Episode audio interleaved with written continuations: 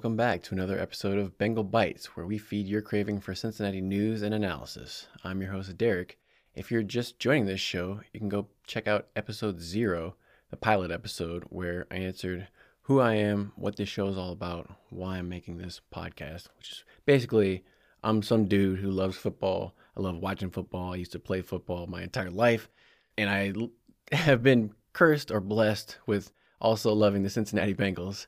And I wanted to do a podcast to share that with you, the fans. So if you want a hardcore Cincinnati Bengals podcast, this is it. So that's basically, you don't have to listen to episode zero. I just saved you a bunch of time. episode one, last episode, I tried to do a little something different where I did a preseason primer episode, assuming that you, the listener, have no concept of what football is at all. So I know that sound, sounds kind of weird that you'd be a football fan listening to a football podcast and don't know anything about football. But I just wanted to assume no prior knowledge of anybody, just in case there's anybody out there who's from another country or something listening to this podcast for some. Maybe you're an alien. You came in, you don't know what's going on. Hello, first of all, welcome to Earth. I am Derek. I'm the leader around here. So if you have any questions, you you know need anything, just let me know. Um, but also go back and listen to episode one, and I explain football, which is very important for aliens too, not just people. Aliens can like football too. In this episode, episode two, we're gonna get to the good stuff. No more setup, no more dancing around. We finally have football, real live football action in the stadium at Paycor Stadium Friday night, and we're gonna talk about it. We're gonna go through all the details. We're gonna break it down, go through all the analysis not just the stats, not just the YouTube highlights. We're going to go through the story of the game. We're going to talk about what it's like as a fan viewing the preseason game. What should we look out for in a preseason game? Some of the highlight plays that stood out the good, the bad, the ugly, the interesting, all that kind of stuff. We're going to highlight a few players that stood out in positive ways and negative ways. Where this is an evaluation if we're if we're putting on our scouting hats, our football scouting hats, we're looking for consistency. We're looking for good plays that'll make the roster and plays that will get you cut off the roster. So it's all an evaluation. And then after the game, there's obviously the press conferences, the interviews. So we'll go through all of the aftermath, some of the things we learned after the game to dissect all that. Then at the end, we'll wrap up with some show notes, some housekeeping, some listener interactions. So there's a lot to get through, so let's get into it. First of all, before we start with the game, let's get into the biggest story of the weekend, which had happened before the game even took place.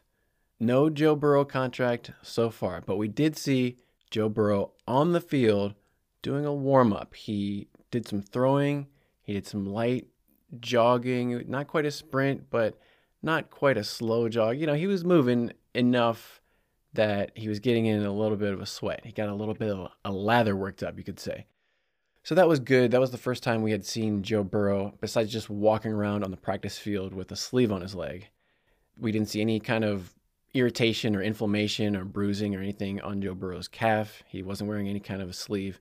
He looked good. We still didn't see him like, you know, plant, move, try to burst, do anything explosive with that. So he still got probably a long rehab process, but he's still got a few weeks before the regular season starts. Plenty of time to heal up. So that was good news. That's the biggest thing we wanted to see.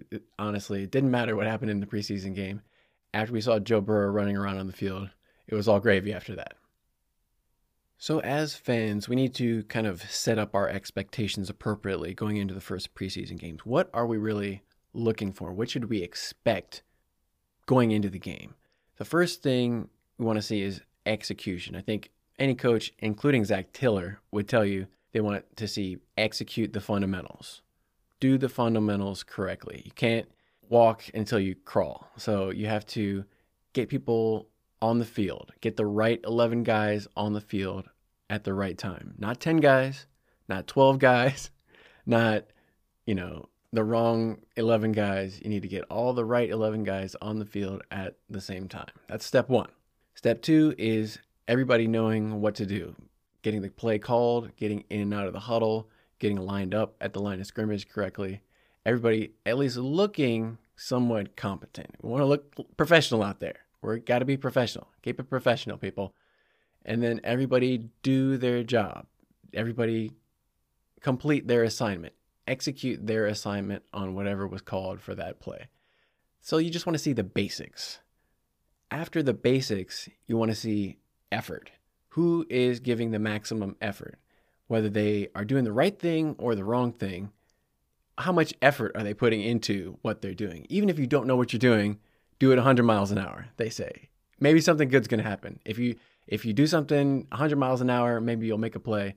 You're not going to make a play most of the time if you just stand there and don't do anything. So whatever happens, even if you don't know what's going on, just do something really hardcore.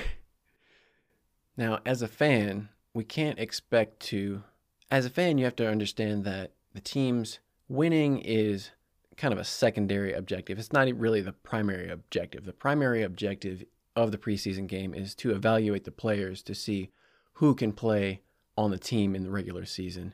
So they're not going to call plays to necessarily give them the best chance of winning the game. They're going to be very vanilla in their play calling. They're not going to show off any trick plays or any gadgets or anything really that opponents that they might play in the regular season could prepare for. You don't want to give your opponents, like your AFC North rivals, film on you or tape on you doing plays that you would normally do in the regular season so that they can scheme and strategize against the plays that you're going to be running in the regular season. So these play calls are going to be very basic, boring, nothing interesting. They're going to try not to show any of their tendencies, like what would they do on third down and short. They don't want to show off what they're thinking. You know, it's all a chess match throughout the season. Teams are watching other teams, seeing what they want to do, what they're trying to do. So you don't want to show off really anything that you're planning, anything that you're scheming. You want to keep everything very close to the vest. Also, you got to expect tons of advertisements, advertisements everywhere, nonstop, all the time. Even more so than normal. You're going to get advertisements. They're going to be local advertisements for Cincinnati and Skyline Chili and all kinds of stuff, but there's going to be ads everywhere. What we want to see is no injuries. That's the biggest thing. Get everybody healthy through. And that's why none of the starting big time players are going to be starting in this game or playing in this game at all. All the starters are sitting, standing on the sidelines in their t shirt and shorts, workout clothes. They're not getting anywhere close to the field. All these guys making $20 million a year, they're not touching the field. Mike Brown does not want to put his chips out on the table. He doesn't want to put any investment dollars at risk. Anybody who's, you know, a high salary player who's making upwards of $10 million, you're sitting on the bench. So, and that's a good, when you think about it, they had almost a sellout crowd there 64,000 people in the stands in Cincinnati for a preseason game. It was the most they'd had in over 10 years. You know, Mike Brown has got to be loving that. He's not putting anybody good at risk, and he's still filling up the stadium and selling out. So he's raking in the dough, raking in the cash, no chips on the table. Mike Brown is having a great night on the Ohio River. Let's quickly recap the draft so we know what are the new rookie players coming in that we need to be on the lookout for this preseason. So, first round, we had Myles Murphy, defensive end out of Clemson. He is a tall, big, fast defensive end. He basically looks like a Sam Hubbard replacement. So, if you know anything about the Bengals and the way they kind of draft, they like to draft for the next year or two to three years in advance. So they're always drafting players who are replacements for players that may be on the way out a couple years from now. They're not necessarily drafting guys to fill spots on their roster right now.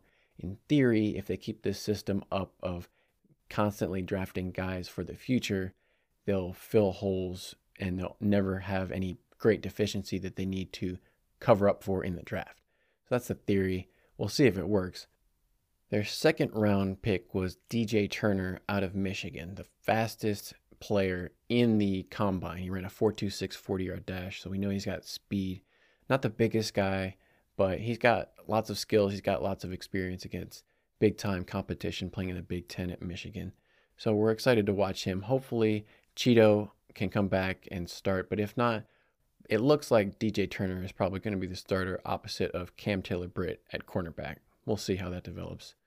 Their third round pick was the safety Jordan Battle out of Alabama, another big school. They went Clemson, Michigan, Alabama to start. So three big schools right off the bat. Not necessarily the greatest, most elite athlete, but he was a starter all the time at Alabama, a captain of the team. Nick Saban raved about him. So we expect big plays, big consistent play out of Jordan Battle. Fourth round pick, Charlie Jones, wide receiver, kick and punt returner from Purdue. A little bit of an older guy. He was one of these guys who had like extra eligibility through the pandemic and he transferred. He went from, I think, Buffalo to Iowa to Purdue. So he's been around. He's like older than Ja'Marr Chase and Tee Higgins. So he's a rookie, but he's older than a lot of the other wide receivers that he's joining. Fifth round pick, Chase Brown, running back out of Illinois. Got good speed. He's got a lot of carries. So that could be good, could be not so good if you're worried about wear and tear on a running back and their body over time. He's got a lot of carries for a college running back. So hopefully that's not a negative. Sixth round pick, Andrei Iosivas out of Princeton, wide receiver, national champ in the heptathlon indoor. So we know he's an outstanding athlete. He's got great size at 6'3, about 205.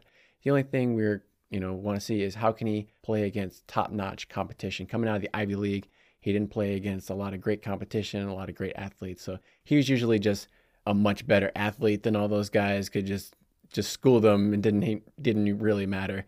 So we're gonna have to see how he stacks up against the elite of the elite. Also, another six round pick, Brad Robbins, was the punter out of Michigan.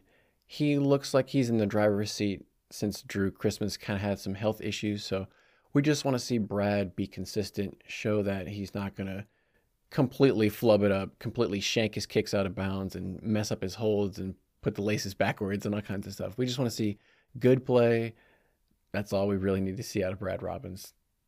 DJ Ivey, seventh round pick from Miami, cornerback late round pick, you know, not we'll have to see. We'll we'll keep an eye on him throughout the preseason, but those were the eight draft picks to keep an eye on. There are some other undrafted free agents to be on the lookout for. Like I said, Mac Hippenhammer, great name. So football is finally back.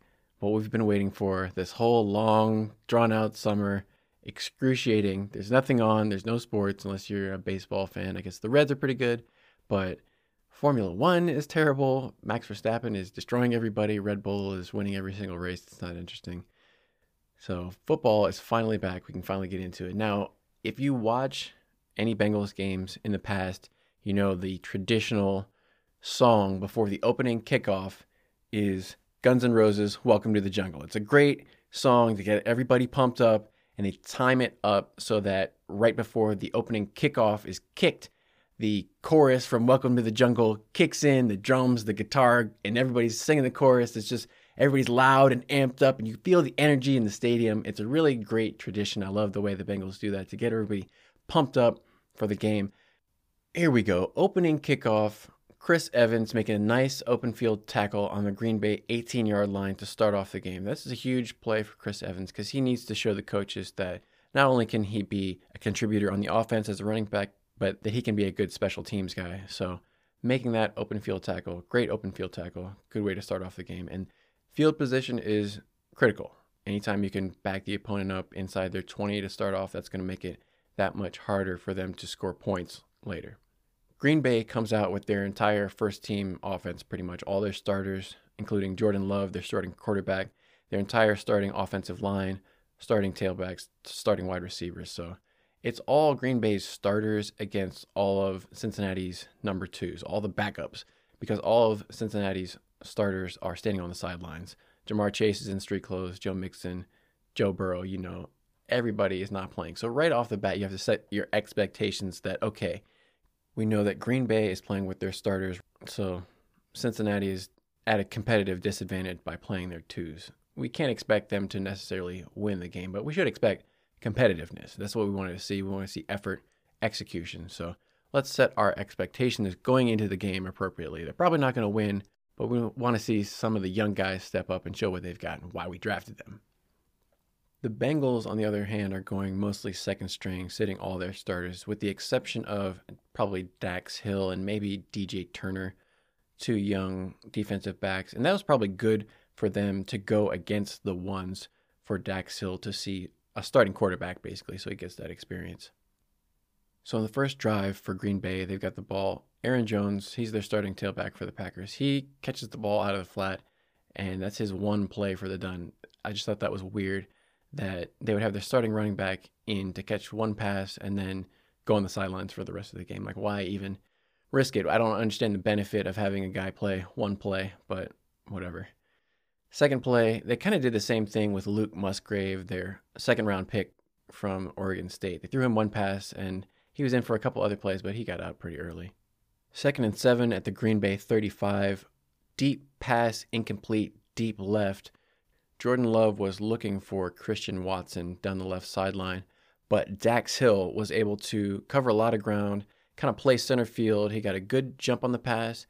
He showed good speed in the open field, and he came over and batted the ball down. He didn't make an interception. He didn't even try. He didn't go up with two hands to try to catch it. That's the only if you could make one improvement on that play was you'd like to see Dax try to intercept it and not just bat it down because he was there, he was in position, but if he would have gone up with two hands, maybe he could have caught it. And like we said, possession is so important. When you're on defense, you don't just want to stop them. Stopping them is great, but you also want to get the ball back, take it away so that you can give it to your offense. So stopping the other team is great, but we want the ball the other thing on that play that was kind of a little bit concerning, DJ Turner, their second round cornerback, who's got the 426 speed, he fell down on the play and fell down flat on his face.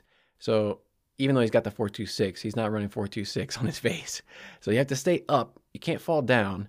That was a little bit concerning to see on his first deep ball. It had to be a bad feeling, like laying on the ground and the guy you're covering is just running possibly for a touchdown. So that wasn't a good good start. But he recovered later. That was we saw DJ Turner make some good plays later in this game. Third and seven at the Green Bay 35. Jordan Love completely overthrew Luke Musgrave on third down. Not even close. Just airmailed it way over him. so that if you're a Packers fan, probably a little bit uh, concerning, but at least Jordan Love has a strong arm. He showed that off. After that, Green Bay punted. It was a punt to Trent Taylor. Trent Taylor had a good return. He made a lot of guys miss. He got 23 yards. Unfortunately, it was called back by a illegal block in the back penalty on Jeff Gunter. So it pushed Cincinnati back to their own 10 yard line. Not good field position to start off for Jake Browning and the second team offense as they went onto the field. First and 10 at the Bengals 10 yard line. First snap of the game. Jake Browning takes a sack he looked like he had somebody, I think it was Trent Irwin, coming across late over the middle that he could have thrown to, but I guess he didn't see him. He held onto the ball way too long. He got sacked by Jackson Carman's guy off the right end, and Jackson Carman lost his matchup, but he didn't lose it too quickly. Like, yeah, he lost. He eventually let the guy get around the end, but he held him up for, you know, three, four seconds. Jake Browning should have just thrown the ball. I don't know what he was looking at. So they got sacked. That wasn't good. Loss of eight yards immediately.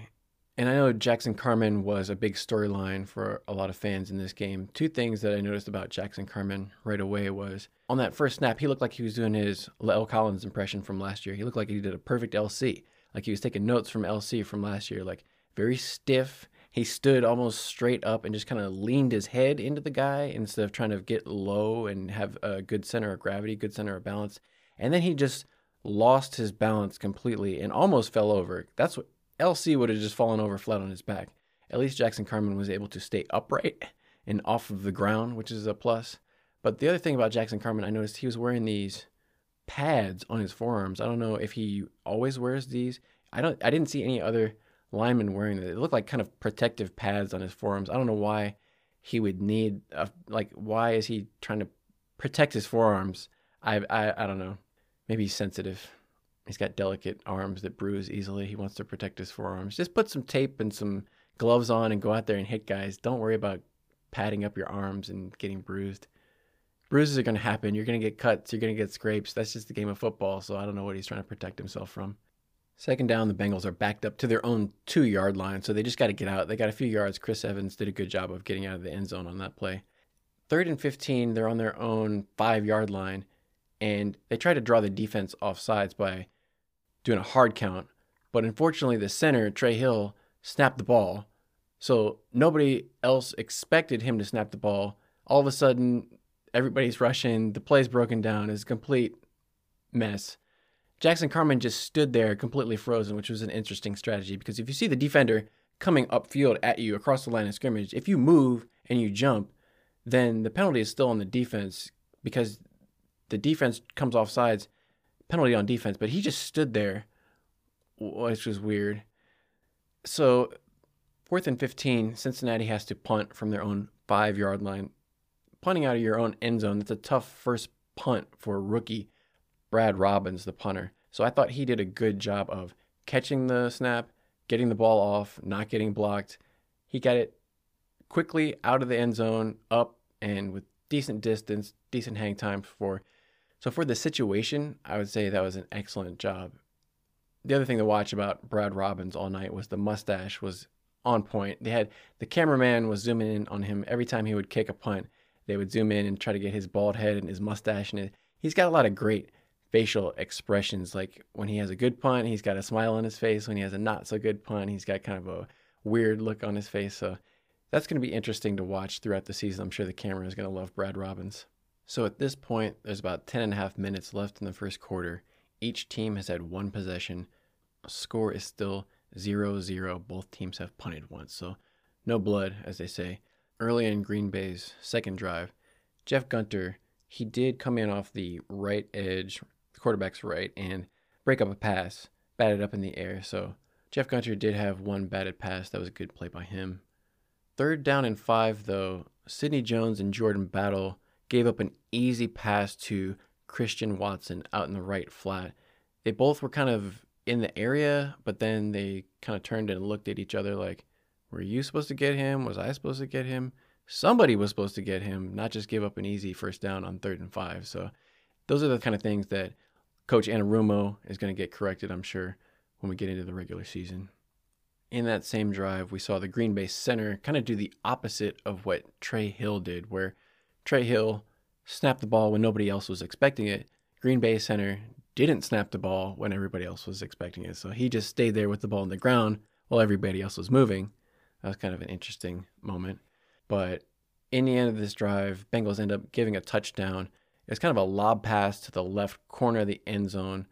Sidney Jones was in coverage. Sidney Jones, the fourth, he was in coverage and just didn't locate the ball in the air, couldn't turn around and get his eyes on the ball to break it up. He just kind of swatted at the receiver's hands while he went up. So gave up a score, didn't swat the ball down. So 7 nothing Green Bay. Now Cincinnati's got the ball back, about seven minutes left to go in the first quarter quarterback Jake Browning throws deep to the left. It looks like maybe a back shoulder fade to Andrei Iosivas, number 80, but it's too far inside and too low. It's not it's not a it's not a good pass. And it lets the Green Bay defensive back break it up. It looked like there was some contact, like maybe the Green Bay defender was holding Iosivas's arm, so he couldn't go up and make the play on it, but it was not a good pass at all by Browning. So what I did like to see was on the next play, very similar, but to the opposite side of the field. So to the right side, it's third and seven. They get the conversion. Iosivas on a good short out makes a good hands catch away from his body on the right sideline to get the first down, away from the defender. So that was a good good throw and good catch.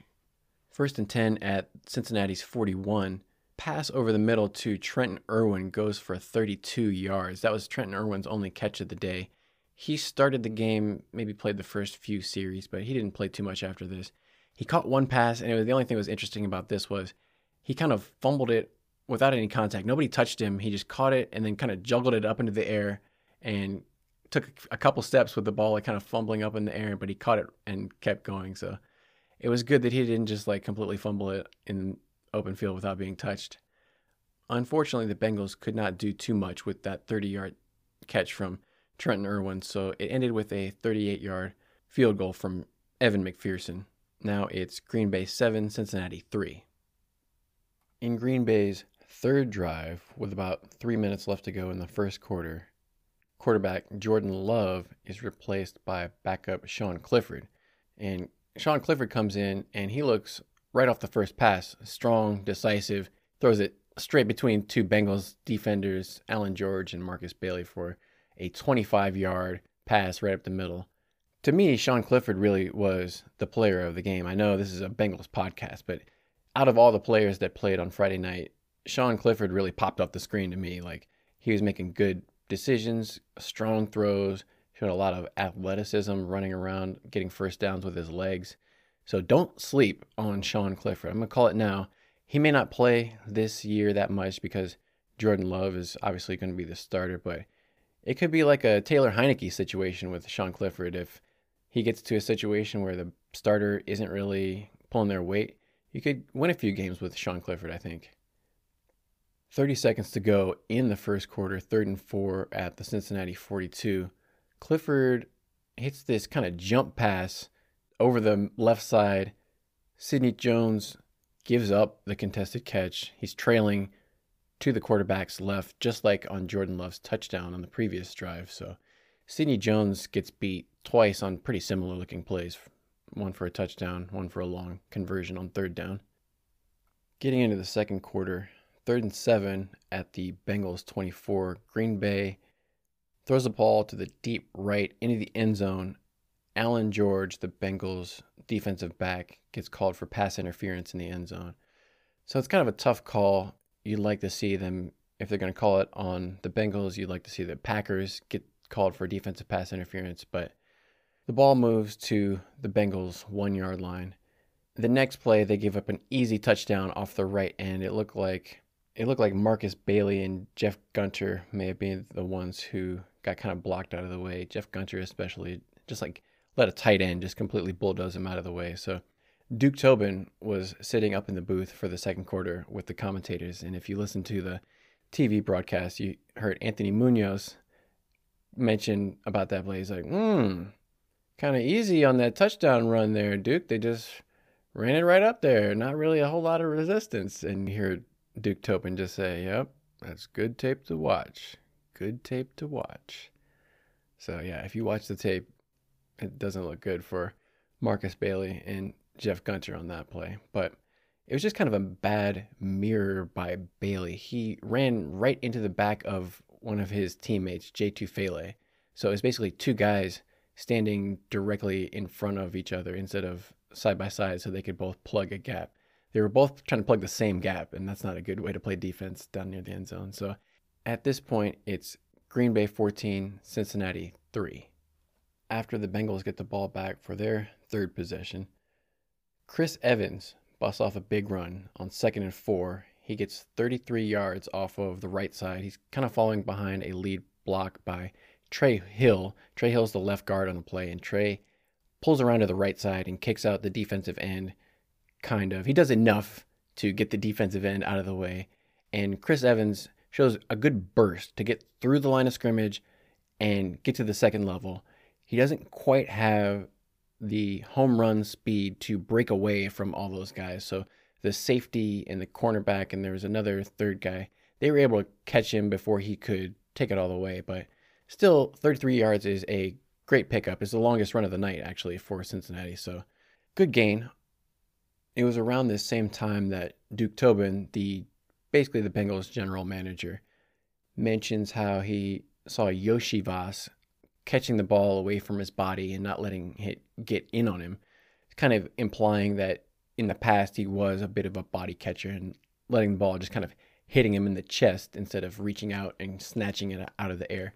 If you watch Ja'Marr Chase when he makes those tough contested catches in traffic against a lot of other defensive backs, it's because his hands and his arms are so strong that he reaches out with his grab and literally uh, he reaches out with his hands and grabs the ball out of the air. He doesn't wait for it to just come into him. Tanner Hudson showed some reliable hands. Not necessarily a ton of speed or athleticism, but if you threw him the ball, he caught it. So that's all you can ask for. Bengals third and two at the Green Bay 33. Jake Browning tries a pass over the middle to Iosivas. It's incomplete. It looked like the Packers guy was jumping all over Iosivas's back. And for whatever reason, he doesn't get the defensive pass interference call for it. I don't understand, you know, I know like the Anthony Munoz and the people in the booth are biased for the Bengals, but it did seem like the Bengals weren't getting a lot of defensive pass interference calls and they were having some going against them for whatever reason. Of course, we see Zac Taylor on the sidelines with his typical Zac Taylor mildly shocked. He's got his mouth hanging open and his hands are outstretched to his sides, and he's just kind of looking like, What? But that's all you really get out of Zac Taylor. He doesn't show a lot of emotions or intensity at any point in the game. He's always extremely restrained. Only if you only see him really freak out if they hit the quarterback because he's a quarterback himself. So if they hit Joe Burrow, he will be like losing his mind. But other than that, it's all kind of like typical vanilla. So they don't convert. Cincinnati has to settle for another field goal. It's a 51 yard field goal by Evan McPherson. He's got plenty of leg. It goes straight through the middle with plenty of room to spare. So he's in full midseason form. At this point, it's 14 to 6. Green Bay's in the lead. The Packers get the ball back with about 11 minutes to go in the second quarter. First and 10, pass over the middle. Joe Bachie is in on the tackle and he gets hurt. He looks like he hurts his chest. They say he's out for the rest of the game. We still haven't gotten a lot of details about what happened to him. So that was the one big negative injury. You don't want to see any injuries in the preseason. And unfortunately, Joe Bachie looked like he may have been a casualty of injury on this game. So we'll keep an eye on that. All the way through this drive, Sean Clifford, the Packers quarterback, continues to look good. He looks decisive when he's making his decisions. His throws are accurate, on time. He's got plenty of zip to his wide receivers. He did a nice job on a play action fake to hit the deep play action, really fooled the Bengals. So he's looking good.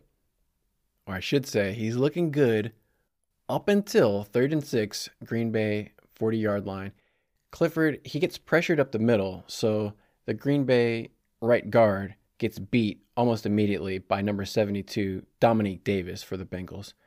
Domenique just fakes right and then he goes back to the left just enough to fake this guy out of his shoes and he puts the pressure on Sean Clifford.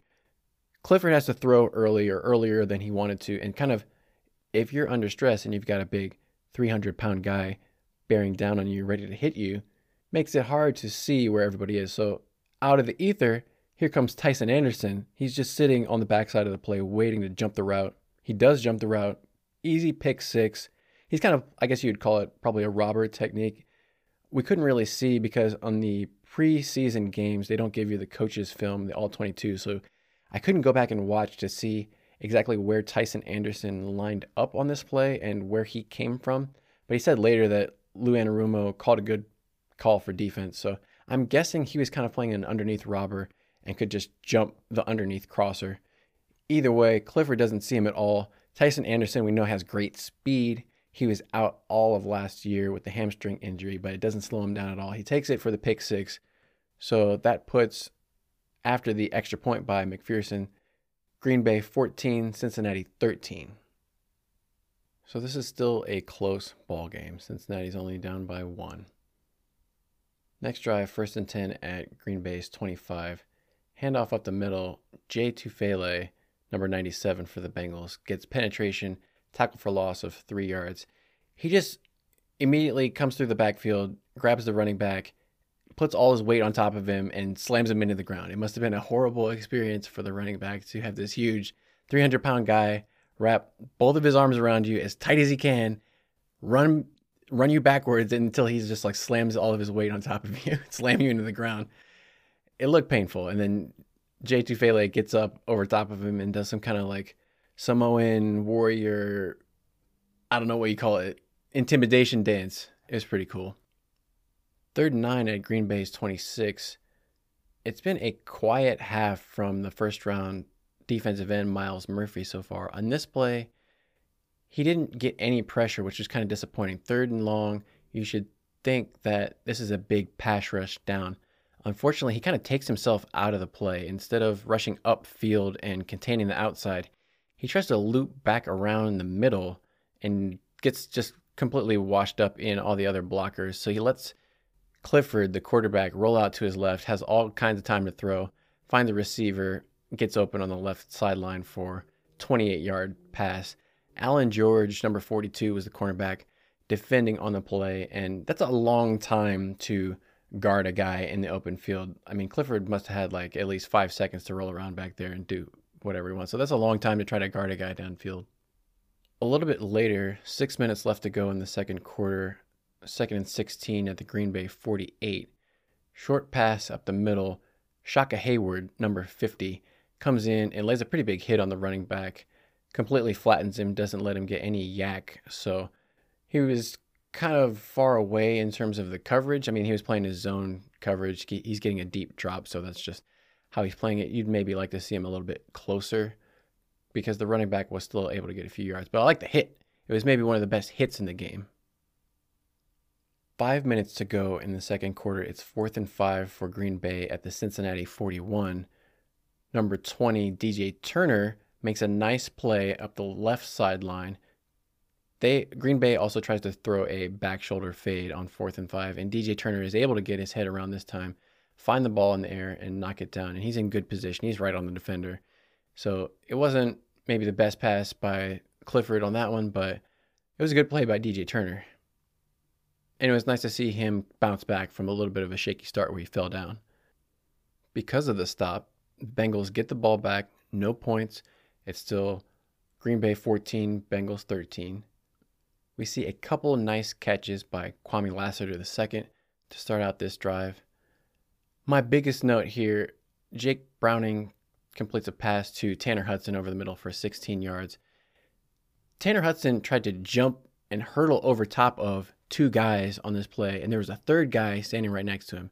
If you're not maybe an experienced football player and you don't know, look, don't jump. No jumping in, especially not in the NFL don't try to jump over guys in the NFL, especially if there are multiple other guys around in the area, because exactly what happened on this play, he jumped over the first guy and kind of caught his leg, which tilted him forward into the air. He went over the second guy, but then the third guy had time to come in and like body slam him into the turf. So Tanner Hudson was out with a concussion the rest of the game. Don't jump. And we also earlier in the game saw number 30, Chase Brown, on a run play out to the left.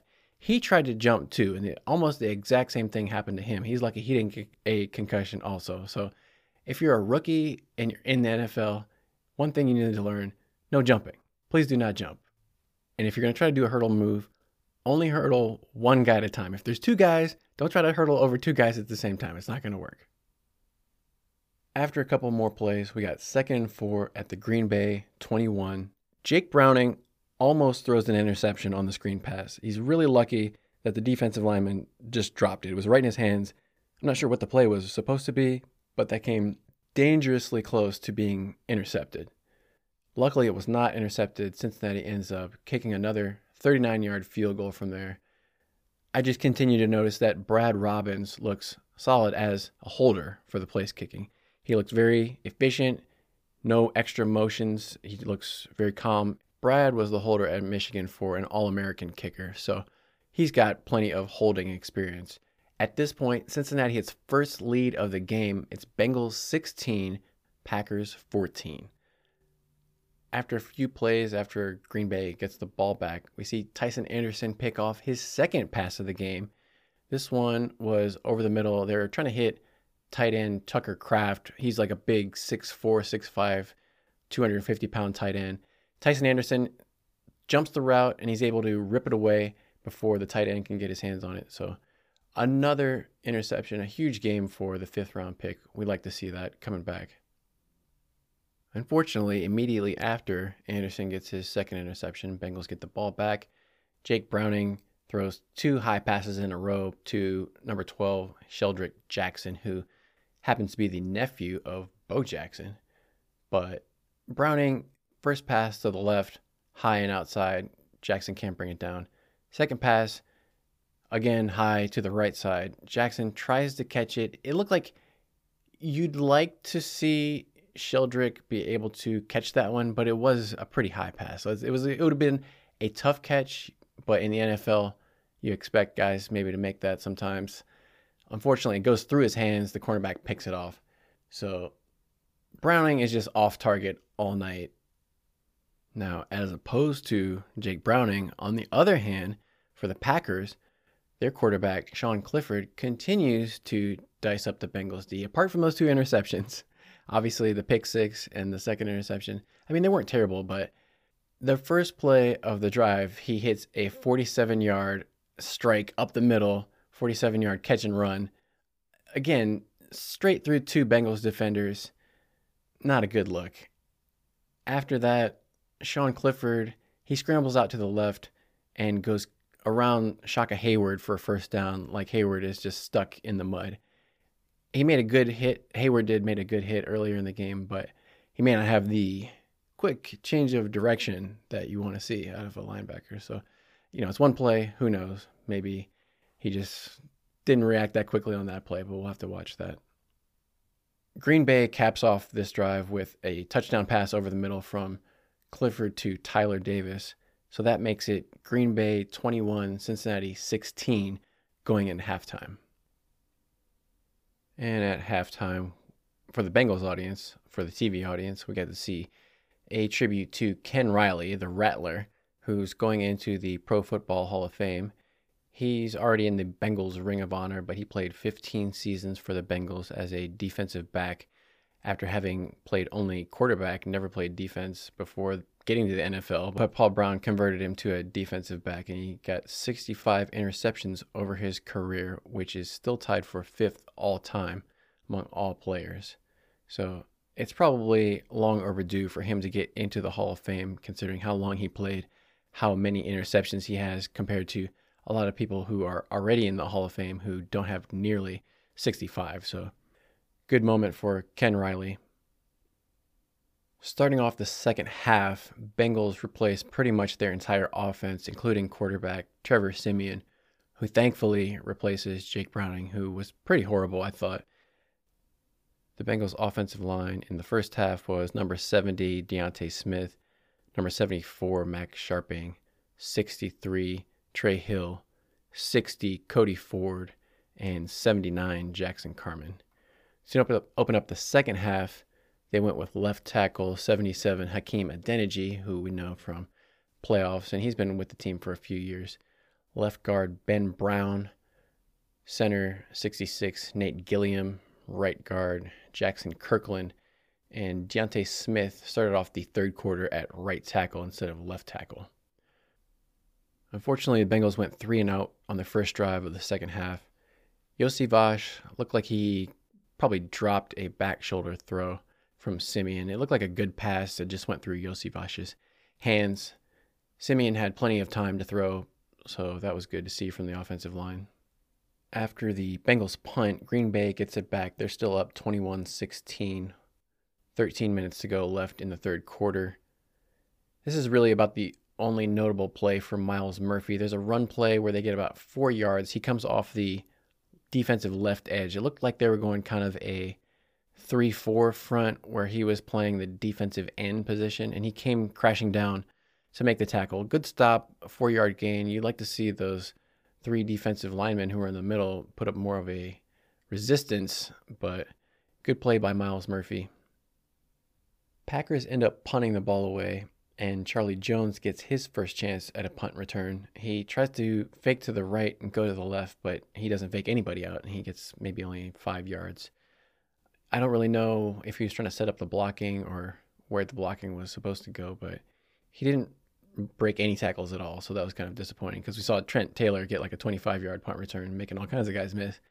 And we were talking about Charlie Jones maybe challenging for Trent Taylor uh, on a spot on roster. I don't know about that. Trent Taylor started the game at slot receiver. He's the much better punt returner so far. So I don't know if Charlie Jones is really going to challenge, which is a surprise. People were talking about Trent Taylor's spot on the roster being in jeopardy. I don't think that's really the case so far after the Bengals get the ball back, it's third and eight. Siemian's pass is tipped at the line of scrimmage and intercepted. Not too much you can really do about that one. If you're Siemian, it looked like it just defensive lineman got his hands up in the throwing lane, made a good play. The defense caught it on the back end. Not too much you can do about that. After the interception, the Bengals were able to hold Green Bay to a field goal. So it's 24 16. Green Bay still in the lead by eight points. After the Packers field goal, Bengals get the ball back, third and seven at the Bengals 28. Siemian stands in the pocket. He knows he's going to be under pressure on third down. The Packers send a blitz up the middle. They almost get there, but right before they do, Siemian's able to get the pass off to Iosivas on the left for a slant. He's kind of coming across the middle on the slant route. He makes a good catch, breaks a tackle, breaks it out to the right side, gets some more yards. He picks up a block from one of his other receivers. And the if I was going to make one criticism of Iosivas on this play is that it looked like he could have put his right foot into the ground and maybe gotten a couple extra yards going upfield because nobody actually pushed him out of bounds. I know there's if you think about like Jimmy Garoppolo, how he tore his ACL along the sidelines trying to be a tough guy and like put his shoulder and not go out of bounds and and took the hit. I know it's a preseason game, you don't want to take extra hits if you don't have to, but I would like to have seen him just get those little couple extra yards because there was nobody really that was within five yards of him when he went out of bounds. He just kind of ran out of bounds on his own, and then you know you never want to leave yards on the field if you can get those extra ones. Maybe he was tired because I know he did play a lot of special teams, so he he caught the pass, ran all the way across the field. Maybe he had just been covering on the punt team, so he had his hands on his hips, like he was kind of out of gas, you know, a little bit fatigued. Maybe that's why he kind of took it out of bounds. But you like to see him press press the yards as much as you can. So about six minutes to go in the third quarter, we see Siemian hit another pass to Chase Brown over the middle. He makes a good catch and run out of the backfield for about 21 yards. That was Chase Brown's best play of the night. He showed some good burst. He didn't really have space to get away, but he got you know, decent yards, 20 yards. Can't complain about that. A little bit later in the drive, it brings up third and 17 at Green Bay's 25. So they got to go deep. They go into the end zone for Iosivas, back corner of the end zone, left corner. He reaches up and grabs it, and it looks like he brings it down initially, but his, I think it was his right foot was just out of bounds. Maybe it was the left foot, but it was his foot, outside foot, just came down, second foot came down just out of bounds. The announcers were trying to say, oh, if he had smaller feet, it would have been a touchdown. If you actually look at the replay of that play, I don't think he actually caught the ball when he came to the ground. His foot was out of bounds, but also the ball kind of moves. I think it would have been overturned if they went to instant replay because you, you saw the ball move on the ground. I'm not sure he caught it cleanly. I think it hit the ground. So it wouldn't have been a touchdown either way, in my opinion. So after the deep pass attempt on third down comes up incomplete, Bengals have to settle for McPherson's fourth field goal of the night from 43. Again, he's perfect right down the middle, plenty of distance. That's what we saw all last year from Evan McPherson all the year before. The only thing that's concerning about that, again, is Bengals are settling for field goals instead of touchdowns, which is I think one of the problems that they had last season was they were always getting stopped and held to field goals. You got to score touchdowns to win games. You can't be held to field goals. So that's something to watch out for. At this point, it's Green Bay 24, Cincinnati 19, with just a couple minutes left to go in the third quarter. On the ensuing kickoff after the field goal, Bengals coverage team gives up a big return the only person, so the returner gets it all the way back to the 50 yard line, midfield, basically. Huge return. The only person left between Green Bay's returner and him scoring a touchdown is Evan McPherson, our tiny little kicker out there. He's the smallest guy on the field. Evan McPherson comes up and puts a shoulder into this guy on the sidelines. Now, I know he stopped the touchdown. That's his job. That's what he's got to do but I really don't like seeing Evan McPherson hitting anybody in the preseason, in the regular season.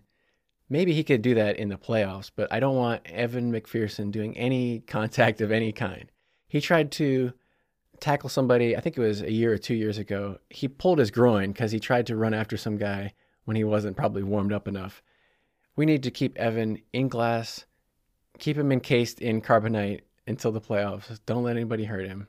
No tackling. Please do not make any tackles in the preseason, Evan McPherson. That is my goals for you. After the long return, Green Bay has great field position. They have a couple of plays and they score a touchdown way too easily. I don't know what's going on with Bengals backup defenders, but some of these guys, it's not the effort you're looking for if you're Duke Tobin and Lou Anarumo and Zac Taylor. Way too easy on that touchdown, also.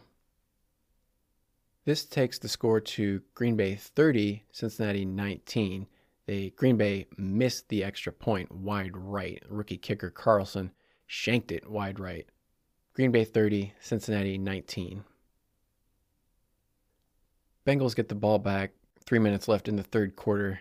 They run a few plays. Kwamie Lassiter the second makes a couple good catches for first downs, but they end up punting. Not too much notable happened in that drive. That takes us to the fourth quarter where it's Packers 30, Bengals 19. Starting off the fourth quarter, Siemian tries a pass short right to Iosivas on a quick out. It's a little bit behind Andre, and he can't make the one handed grab behind him. You would have liked to have seen him make that catch, but it was a tough catch. Iosivas has played pretty much the entire game up until this point. He finally comes out with 11 minutes left to go in the fourth, but he started the game, played pretty much the entire game, ended up with 10 targets. So they were really feeding the ball to him. You could tell that they wanted to get him a lot of experience going up against those pro level defensive backs, pro level athletes the Bengals end up punting on that drive, give it back over to the Packers, who had a short seven play, 24 yard drive.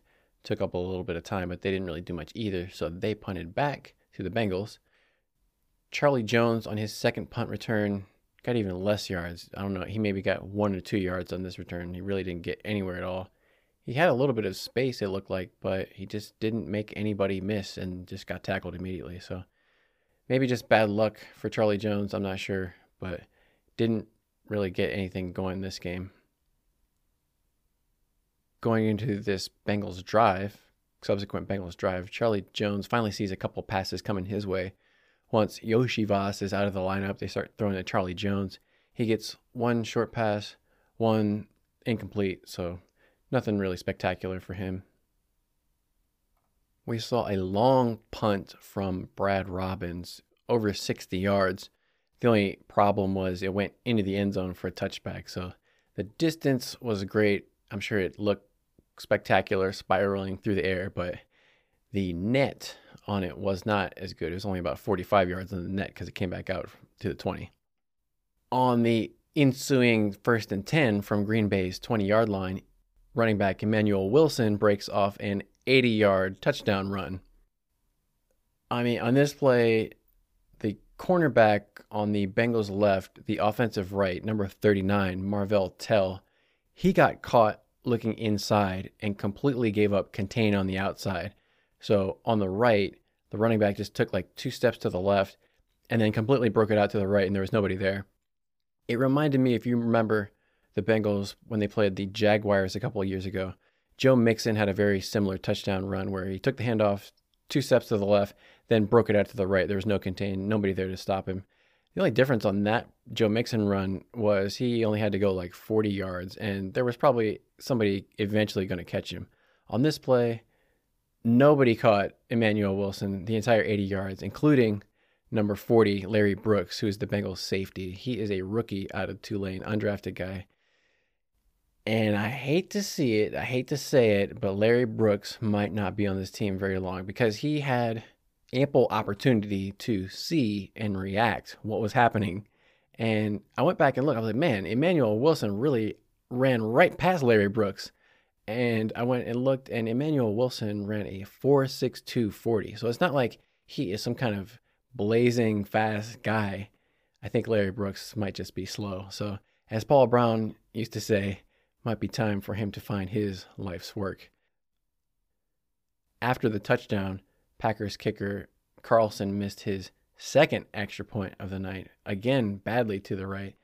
So he needs to work on his consistency and accuracy. Hopefully, we'll meet the Packers later and he can miss some. After that long touchdown run, that makes it Green Bay 36, Cincinnati 19. After the kick, Cincinnati gets the ball back Trevor Siemian makes a pretty good athletic play to avoid the sack. There was two guys right on top of him in the pocket that he got away from, but then he scrambled out to the right and almost immediately threw an interception. So luckily it was dropped by the Packers defensive back, but it was right to him. Uh, we saw number 12, Shedrick Jackson, and number 14, Mac Hippenhammer, make a couple catches on this drive. So that was good to see them get involved, but it ended in an eventual punt back to the Packers. If I'm remembering correctly, I think this may have been a little bit of a shorter punt. Maybe Robbins' only miss hit in punting distance of the night. Third and six at the Bengals 45. Raymond Johnson III comes in and gets a strip sack that's recovered by Domenique Davis, number 72. So Cincinnati gets the ball back. Domenique Davis was the, guy who was in on Tycen Anderson's pick six. He put the pressure on Clifford early. So he's still playing late into the fourth quarter. And when you see Domenique Davis get the ball, he looks so exhausted when he gets off the ground. He's not he's too he's too tired to even celebrate. All his teammates are jumping all over him and he looks like he just looks completely exhausted. He's played a lot for a big man. I don't know if the big man was expecting that many snaps on Friday night. Another drive by the Bengals, a couple plays by Mac Hippenhammer. Good to see him out there. Jackson Carman was in the game in the fourth quarter, and he gets a false start penalty, which is not good. He also gave up some pressure late in the game. It was a little bit concerning to see Jackson Carman giving up pressure to guys who are on the back end of the roster for the Packers. But at the same time, he played most of the first half. And if you're thinking the Packers, maybe third string guys didn't play that much. Maybe they didn't play as many snaps as Jackson Carman. so they were more fresh, had more energy, more juice left in the tank than Carman did because it was a hot night out there for those big guys. So maybe Carman was just getting tired. Who knows? But he didn't look that great all night. That was basically the end of the game. Final score ends up Green Bay 36, Cincinnati 19. So 0 1 for preseason in the Bengals not that uncommon. I think Zac Taylor is something like three and eight in his preseason career. So Zac Taylor, not a winning record in the regular season, not a winning record in the preseason, but postseason when it counts, he's been pretty good. So I'll give him that. I know we said we weren't going to focus too much on the stats, but let's do a little bit of a quick summary of the box score, just some stats that jumped out. Quarterbacks for the Bengals, Jake Browning started off 10 for 17, 95 yards, no touchdowns, one interception. He got sacked on the first his first drop back, which is ugly. Trevor Siemian, not really much better, 15 of 28, 121 yards, one interception, no sacks. Siemian was doing a lot of underneath short passes.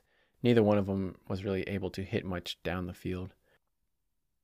The Packers, Jordan Love, their quarterback, was 7 of 10 for 46 yards, one touchdown, no interceptions, no sacks. Sean Clifford, 20 of 26, 208 yards, one touchdown. He did have those two interceptions, but also no sacks. Bengals only had one sack the whole game. That was strip sack late in the game on the Packers' third string quarterback. So they weren't able to get too much pressure on the Packers' first and second string offensive linemen. Even though these were backups for the Bengals, you would have liked to at least see maybe Myles Murphy or Jeff Gunter get a little bit of pressure off the edge. Even I saw Joseph Ossai out there a couple times, but he didn't really make anything happen. Chris Evans was the leading rusher for the Bengals, seven carries, 49 yards, seven yards per carry average. He did have a long of 33, so most of his yards came on that one long run. The leading rusher for the Packers was, of course, Emmanuel Wilson, six carries, 111 yards, two touchdowns, and he had that long of 80 for the touchdown late in the game. For the Bengals receiving, Andrei Iosivas was the leader by far in terms of he had four catches on 10 targets for 50 yards with a long of 24. So 12 and a half yards per catch, not too bad. I think we want to see a little bit higher than that because of his speed and athleticism. You want to see him get a little bit higher yards per catch, and I expect he'll hit some deep ones this season. Kwamie Lassiter II was a kind of a bright spot. He had six catches on seven targets, albeit for only 33 yards. So he was a reliable target, even though he wasn't going deep down the field. He was catching him over the middle, little short passes, getting first downs.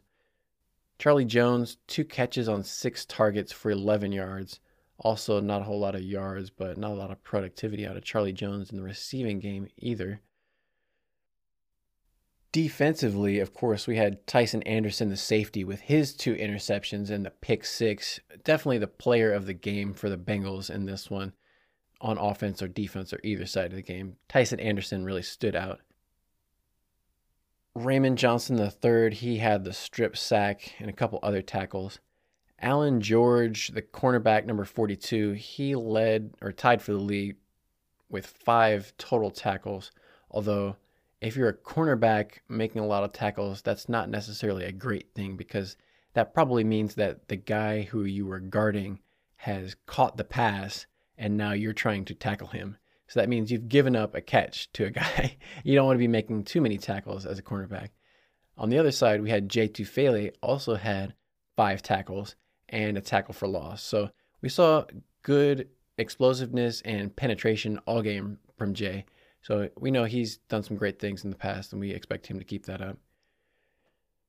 The second round cornerback, DJ Turner, number 20, he had three tackles for loss in this game. It kind of went under the radar, but he showed up with his speed coming up and breaking on guys, uh, making tackles out of the backfield. He had four solo tackles and that fourth down pass breakup. So overall, I'd say it was a pretty encouraging, pretty positive day for DJ Turner, the second round pick. For the Packers, I thought Sean Clifford was definitely their player of the game. He looked confident, decisive, he made good decisions. He made good plays with his arms, with his legs. You know, he had the, the two interceptions, which is not good, but he really made it look easy. He didn't look flustered like a rookie. You watch a lot of the other rookie quarterbacks throughout the league. He didn't look like he had that deer in the headlights stare at all. He looked very confident the whole time. I didn't see any jitters or any nerves out of Clifford the whole game, so he looked great. Just some of the key player takeaways from the game. We already mentioned sixth round pick Andrei Iosivas, the wide receiver out of Princeton, number 80. He showed off his athletic ability and he looks totally in place with the rest of the athletes in the NFL. He fits right in. The only thing he's lacking is experience against those other type of elite football players. He's gone up against lesser competition throughout his college career. So it's going to be interesting to see if he can make those hands catches, catches in traffic when he's going to take a big hit. You know, in the NFL, you're not just going to be able to take hits and get away with it. You're going to take a lot of big hits from linebackers and safeties. We've seen Tee Higgins take like helmet to helmet hits. They got flagged. So you don't want to see anybody get hit, obviously. But Friday night, he didn't really take any hits at all. Like I said, he kind of stepped out of bounds to avoid a hit one time. So everybody's going to get hit eventually. It's going to be interesting to see how he responds to the physical nature of the game, if he gets back up after a hit or if it takes him a while to pop back up. Last year's fifth round pick from the Toledo Rockets, Tycen Anderson, he showed why they picked him, even though he sat out last year with that hamstring injury. I'm sure he was very frustrated and eager to get back onto the field this year to show what he can do. So he showed that he really has a nose for the football and is able to muscle it away from those two defenders. It was a little bit of a quiet night for the first round pick, Myles Murphy, defensive end. He had one decent tackle on the run, like I said, where he still gave up a few yards, but he closed down on it and closed down well. Not much of a pass rush so far out of Myles Murphy. We're going to have to see what he can do in terms of the pass game. Second round pick, cornerback number 20, DJ Turner. He got off to a little bit of a shaky start, but he bounced back, made some nice tackles, broke up that pass, so that was good to see. The third round pick, Jordan Battle, also came up, made a few nice tackles, had a pass breakup. He looked like he was in pretty good position for the most part, so good to see from the rookie. Fourth round pick, Charlie Jones not a lot to get excited about on offense or on the punt returns. So hopefully he'll ha- have a better game when he has some better quarterbacks throwing him the ball. Maybe he can do a little bit more. Fifth round pick Chase Brown, the running back from Illinois. He showed some decent burst out of the backfield when he caught the ball. He looked like he was willing to pass block. I'm not saying he was a great pass blocker, but he looks like he's a little bit undersized, a little bit light. So if he is going to try to block defensive ends, it's not going to go well for Chase Brown. I'm a little bit concerned for him, but maybe he could be like a third down back out of the backfield catching passes and not be such a like bruising heavy back like Joe Mixon. Number 87, the tight end Tanner Hudson, he looked like a really reliable receiver. He caught, I think, every target that was thrown to him. The only thing is he jumped and concussed himself on the ground. So he looked great up until getting a concussion. So we hope that Tanner Hudson can come back sooner rather than later.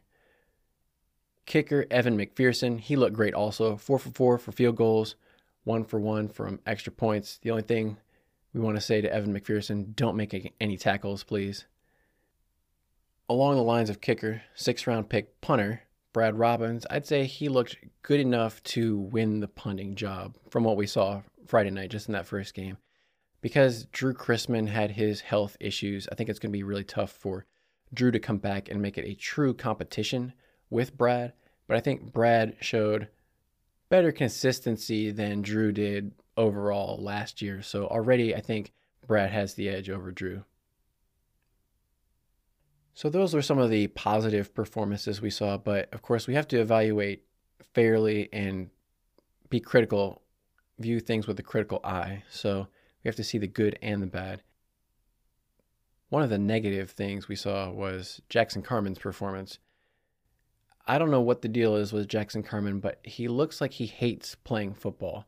He doesn't look like he likes playing football at all. He looks like he hates being out there. He hates every second of it. He wants it to be over as soon as possible. And if he keeps playing the way that he is, his career is going to be over as soon as as possible too, because everything about it just looks like he's very reluctant. And in the post game interviews, you know, it's bad when you're getting interviewed as a backup offensive lineman because you know they're interviewing you because you did poorly. So I have some sympathy for Jackson Carman. He at least took the questions, but he didn't answer them very well, in my opinion. When he answers the questions, he says things like, I'm going to do whatever the coaches ask me to do to the best of my ability, and I'm just going to do whatever they ask of me, which is fine, but it's not like he's going to put in any extra effort to ask the coaches what he should be doing. It's like the coaches have to ask him, and then he's going to do it. But he's not going to do anything unless somebody asks him first which is not really a successful attitude for in the NFL. It looks like he just honestly, it looks like he doesn't really care. He gives off really strong stoner vibes. So he's going to have to figure out what he wants to do in life. Maybe it's football, maybe it's something else. The thing that's so frustrating about him is Jackson obviously has all the physical tools. He's six foot five or six foot six, an easy 330 pounds. He can run, he can move, he's got all the strength, the power, all that kind of stuff it just looks like he's not putting in the effort, not putting in the work to be elite, to be good, to live up to his potential. And there's a lot of guys like that who go in and out of the league. They have all the potential in the world, but they don't put in the effort and they don't make it happen and they're gone. So we're going to have to see what happens with Jackson Carman, whether or not he contributes this year or whether this is his last year with the team. I'd say it was kind of a rough game for defensive end Jeff Gunter. He had two costly penalties, one of them on the punt return where he had the block in the back that took away Trent Taylor's long return, and then he had another offsides penalty getting jumping into the neutral zone that gave up a first down on when they had four yards to go. So not smart plays by Jeff Gunter. You want to see him clean those up. He did have the pass breakup, tip pass, which is good to see, but overall could have seen better from Jeff Gunter. Immediately after the game, Zac Taylor does his typical press conference, not say anything, give out no information whatsoever. He's kind of like Bill Belichick, not quite as gruff and dismissive as Bill Belichick, but just as boring. He's completely monotone, no facial expression change. The only time Zac Taylor's expression changes in a post game interview is when they ask him some kind of question that he doesn't want to answer he'll just get this really big smile and say something like no comment or whatever. I understand why Zac Taylor is that way in press conferences. He never says anything critical or negative about any of his players. And as a player, you want that from your coach. You don't want your coach out there talking about you in a negative way to the media, saying you suck, saying you're not doing your job, because then uh, you know the fans who don't know anything are just going to jump all over you, saying you suck too. And so it's good that Zac Taylor has his players back. He defends his players too much a lot of times. Sometimes you wish he would be a little bit more honest and say, "Yeah, that wasn't good enough by that guy." But he was always he'll always say like, "Well, it wasn't just that guy. There were a lot of people who made mistakes." And it's true, you know, but he never specifically calls out one person. He'll always kind of spread the blame around or say, "Well, you know, the coaches got to do a better job. I got to do a better job." I think he's talked about that in the past where he intentionally tries to take all the blame onto himself, which is fine for the players. As a, as a fan, it's frustrating to hear the head coach just make basically make up excuses for why his team and his players are bad. And so when you hear the coach saying, "Yeah, I'm a bad coach and I made bad decisions," it's easy to hate on Zac Taylor. I understand why he's doing it, and I understand that his players like that. So from a player perspective, I appreciate Zac Taylor. From a fan perspective, he's extremely annoying. So that covers preseason game one. Now let's cover a couple of the top stories around the NFL. Bryce Young, the number one overall draft pick for the Carolina Panthers, he's a quarterback out of Alabama. He came in in his first game, and the thing that I noticed about him was he was very quiet with his feet after he would take the snap from behind center or out of shotgun, he didn't move his feet very much at all, which I was quite noticeable. Like he didn't shuffle his feet. I don't know if that's maybe that's how he used to do it in Alabama. I haven't really watched Bryce Young that much, but I noticed he had a good base to throw from. Like he was very planted, his feet were in the ground, all of his toes were in the ground. So it looked like when he was ready to throw, he was going to have a lot of power the results weren't that good for Bryce Young. When he threw the ball, it was kind of inaccurate. He didn't have a lot of completions. And then he got lit up from behind by Solomon Thomas for the Jets. The Jets pulled like a stunt tackle and twist.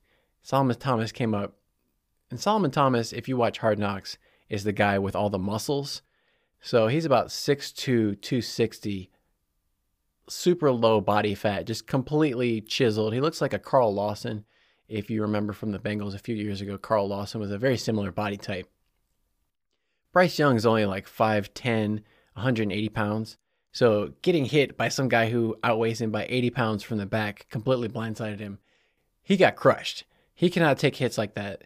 And especially because he's standing there so still, it looks like he's up on a tee. Like he looks like if I were a defensive end rushing off the edge, I saw Bryce Young standing there, his little behind, standing there not moving. He looks like a just a nice golf ball sit up on a tee, just ready to crush. Bryce Young is going to have to get some eyes in the back of his head. He cannot survive hits like that in the NFL for very long from guys like Solomon Thomas. He's the worst. I know Panthers fans are going to want to see their linemen Brady Christensen and Ike Ekwonu do a little bit better with those stunts to protect their first round draft pick. You don't want to see that on the first pass of the season, let your quarterback get crushed.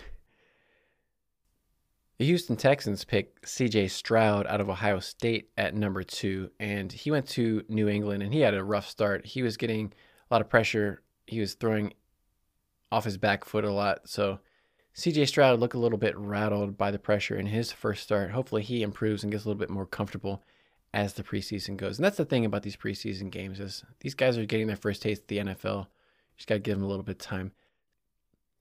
Similar with Anthony Richardson for the Indianapolis Colts. He was another top five pick. He struggled. I saw him throw an interception off of his back foot with a little bit of pressure coming in his face. So those are all things that you have to just learn and grow from as a young guy in the NFL. That's why they play these preseason exhibition games. They don't count for the record so you can make those type of mistakes and learn what you can get away with, what you can't get away with, what you can do and what you can't do in the NFL. In Joe Burrow's rookie season, they had the pandemic of 2020, so there was no preseason games whatsoever. They just had some scrimmages before the regular season started, and the Bengals' first game was against the Chargers. Joe Burrow threw some like backhanded shovel pass that Melvin Ingram from the Chargers intercepted. And Burrow, he would never make that mistake now, but in his first game, he was still learning what he could kind of get away with. Maybe he would have pulled that play in LSU when he was in college, but that's you can't do that in the NFL. So Joe Burrow learned that lesson in the regular season, unfortunately. He didn't get a preseason game to learn that. He had to learn that the hard way. So that's good for these young guys to be able to get out there and make those mistakes now when it doesn't really count. The other big news that came out was Dalvin Cook, the former Minnesota Vikings running back, all all pro Pro Bowl guy for many years, signed a one year, $7 million base deal with the New York Jets. Could be up to $8.6 million with incentives, but we don't know how hard those incentives are going to be to reach. So it's base of $7 million a year for Dalvin Cook, which is a pretty good deal. That's for Dalvin Cook. Yes, he's coming off injury, but he is Pro Bowl. He's got lots of juice, and it's going to give the Jets fans something to cheer about. The Jets, it's going to be interesting for them this year. They've got Aaron Rodgers. They've got a great defense with Quinnen Williams and Sauce Gardner. They've got Garrett Wilson, the offensive rookie of the year, and a lot of other guys coming back. So Jets will be a team to contend with in the AFC East for sure. And that pretty much does it for this show. Now let's just wrap up with some show notes and listener feedback before we get out of here. This was our third episode of the Bengal Bites podcast. I'll say this show was a little bit more typical of what I had in mind for the rest of the shows going forward. I had a couple of shows to start off that was a little bit more informational, but going forward, the show format should be a little bit like this. I like to get the game recaps up a little bit quicker than I did. It took me a few days to get this one up part of the reason this show is up late is because the last episode, the preseason primer, took so long to get out that it put me a little bit behind schedule to get this one. But also, I don't want to do a quick instant reaction podcast. I know a lot of people they have the temptation to immediately press record and get streaming, go on YouTube, go live and give their immediate reactions without actually rewatching the game replay and so it just turns into a lot of inaccuracies and people trying to remember what they think they saw and what they think happened instead of what actually happened. So I don't want to spread false information, give you a bunch of fake news about the Bengals. I want to actually go back and digest the game, watch it back a few times to really take some notes and get everything correct.